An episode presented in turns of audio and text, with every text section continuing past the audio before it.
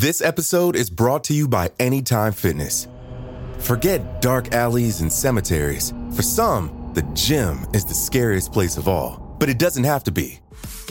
With a personalized plan and expert coaching, Anytime Fitness can help make the gym less frightening. Get more for your gym membership than machines. Get personalized support anytime, anywhere. Visit AnytimeFitness.com to try it for free today. Terms, conditions, and restrictions apply. See website for details.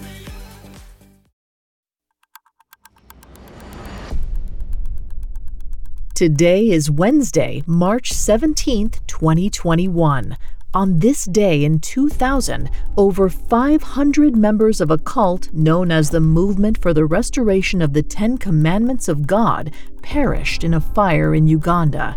The cause of the blaze remains unknown.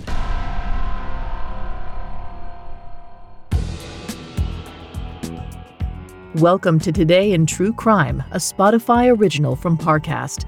I'm Vanessa Richardson, and today I'm joined by a guest host, Wendy McKenzie from Unsolved Murders. Every week, Wendy's show investigates true cold cases with the help of an ensemble cast. She's here to discuss the aftermath of today's story, while I'll cover the event itself. Thanks, Vanessa. I'm looking forward to discussing such a mysterious crime. Absolutely. Now let's go back to the town of Kanungu, Uganda on March 17, 2000.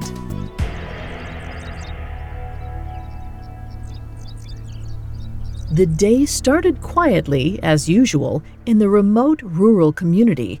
The silence of the countryside may have been part of the reason the movement for the restoration of the Ten Commandments of God moved there in the first place. Though hundreds of cult members lived at the headquarters there, they rarely spoke out of fear of accidentally violating one of the Ten Commandments. Followers communicated using hand signals whenever possible. Though lately a few cultists had gathered the courage to make some noise, in the past they'd repeatedly been assured that the world would end with the advent of the new millennium, members sold their possessions and donated their money to the church in anticipation of January 1st, 2000. When rapture didn't come, some of the followers rebelled and demanded their property back. In response, the leaders gave them a revised prediction. This time, they claimed to be certain the apocalypse would occur on March 17th. This seemed to quell the dissent for a while, acolytes returned to working on the farms, praying the rosary, and making long treks through the woods to worship at the foot of a large rock said to depict the Virgin Mary. No one staged a full blown mutiny, even as members started vanishing without explanation in the weeks before the 17th.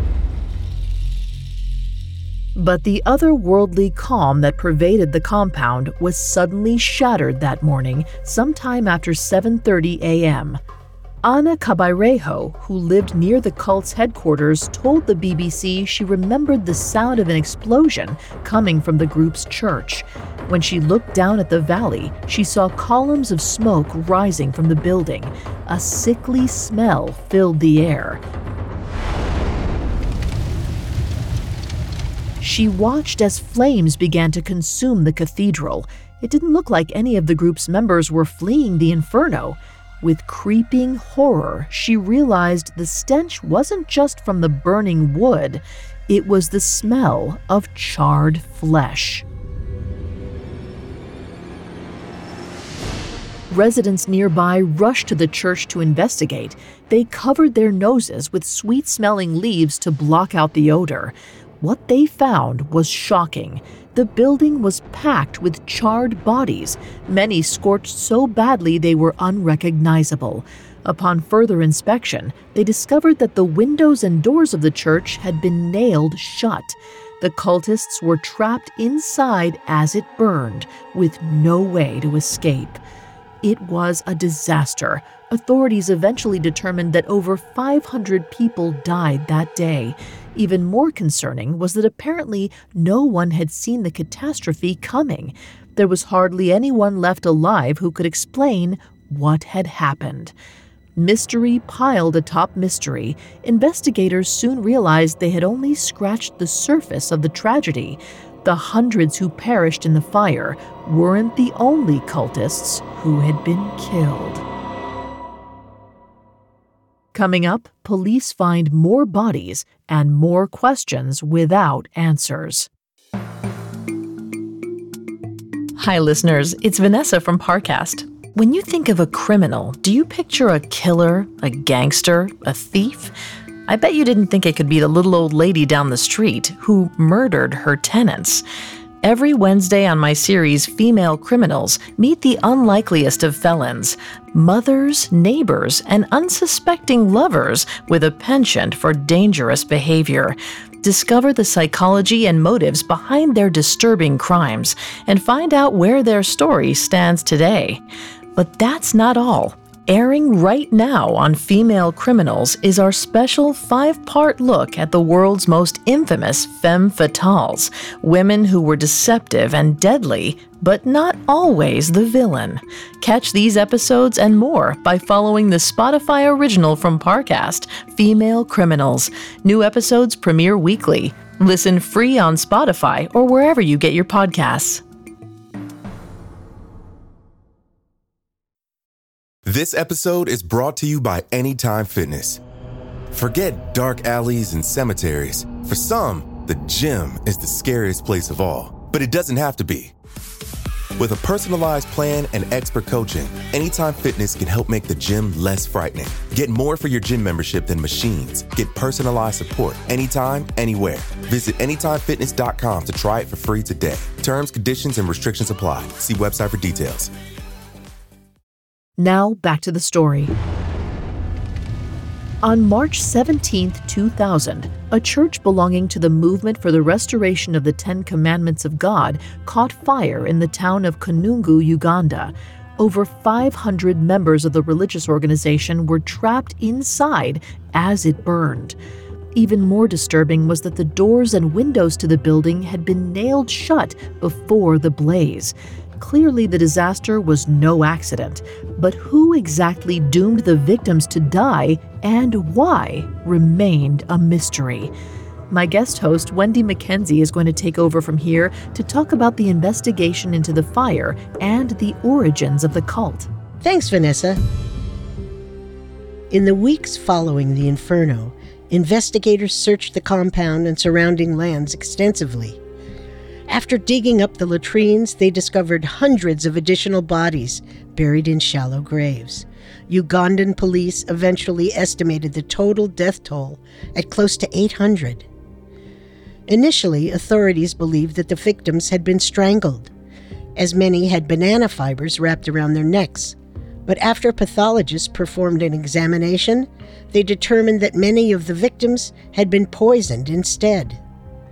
The news drew comparisons to the infamous Jonestown massacre, in which over 900 doomsday cultists died in a mass suicide coordinated by their leader.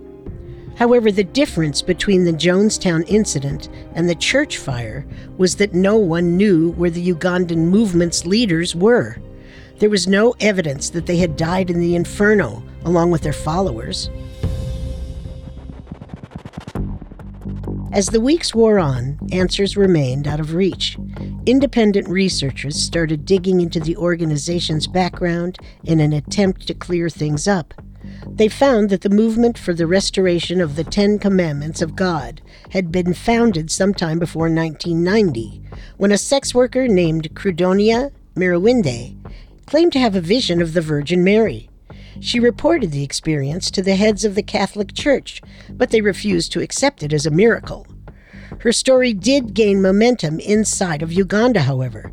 With the help of Joseph Kibwetere, the founder of a Catholic school, she amassed a pool of loyal followers and formally established the movement. The compound in Kanungu was built in 1992, and for years afterward, the group slowly and quietly gained steam. Members wore uniforms, toiled quietly in the fields, and were taught that Credonia Mwerinde communicated directly with the Virgin Mary. The cultists flew under the radar for the most part, even as their membership exploded. They were well regarded in the towns as polite people who kept to themselves. The insular nature of the group and the ban on speaking enabled its leaders to treat their disciples however they wanted. Followers were reportedly to be suffering from malnutrition, as they were expected to fast regularly and only eat a single meal on some days. They were forced to take on extremely rigorous schedules, waking up at 3 a.m. for marathon prayer sessions before going out to do harsh manual labor. The responsibility for growing crops and tending to the cult's infrastructure fell on its members alone. Keeping up with such a demanding workload meant that the acolytes hardly had time for anything else. Crucial questions about the sustainability of the compound and the details of the supposed apocalypse went unasked. Children attended schools on the cult's land and were indoctrinated to believe that sex was sinful, as was washing themselves with soap. When followers broke a rule, they were severely punished. Some cultists were ordered to pray the rosary 1,000 times for a single infraction, while others were threatened with divine retribution. Credonia Mwerinde gained a reputation for being merciless, even as she purported to have the blessings of Jesus himself. Tragically, these injustices were magnified after the fatal fire. Though authorities found hundreds of bodies buried on land owned by the cult, they failed to complete a thorough investigation. To this day, the precise events of March 17th remain unknown. Officials have claimed that they didn't have the money to open an official inquiry. Two years after the blaze, a spokesman for the government claimed that finding answers was still a priority, but since then, little progress has been made. The lack of action felt more like willful negligence to many. One researcher told the Associated Press in 2002 nobody believes that the government has no money for the inquiry. Even more concerning is that the authorities believe the cult leaders may still be somewhere in hiding. Unfortunately, the earnest cries to investigate have been ignored so far. It's possible we'll never know exactly who set the fire all those years ago or why. We can only hope that someday the victims will get the justice they deserve.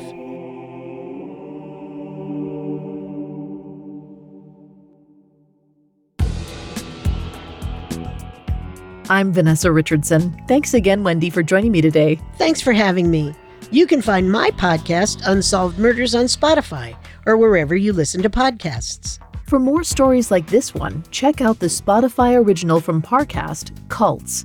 Today in True Crime is a Spotify original from Parcast. You can find more episodes of Today in True Crime and all other Spotify originals from Parcast for free on Spotify. We'll be back with a brand new episode tomorrow in True Crime. Today in True Crime is a Spotify original from Parcast. It is executive produced by Max Cutler, sound designed by Juan Borda, with production assistance by Ron Shapiro, Carly Madden, and Bruce Katovich. This episode of Today in True Crime was written by Terrell Wells, with writing assistance by Alex Benedon, fact checking by Haley Milliken, and stars Wendy McKenzie and Vanessa Richardson.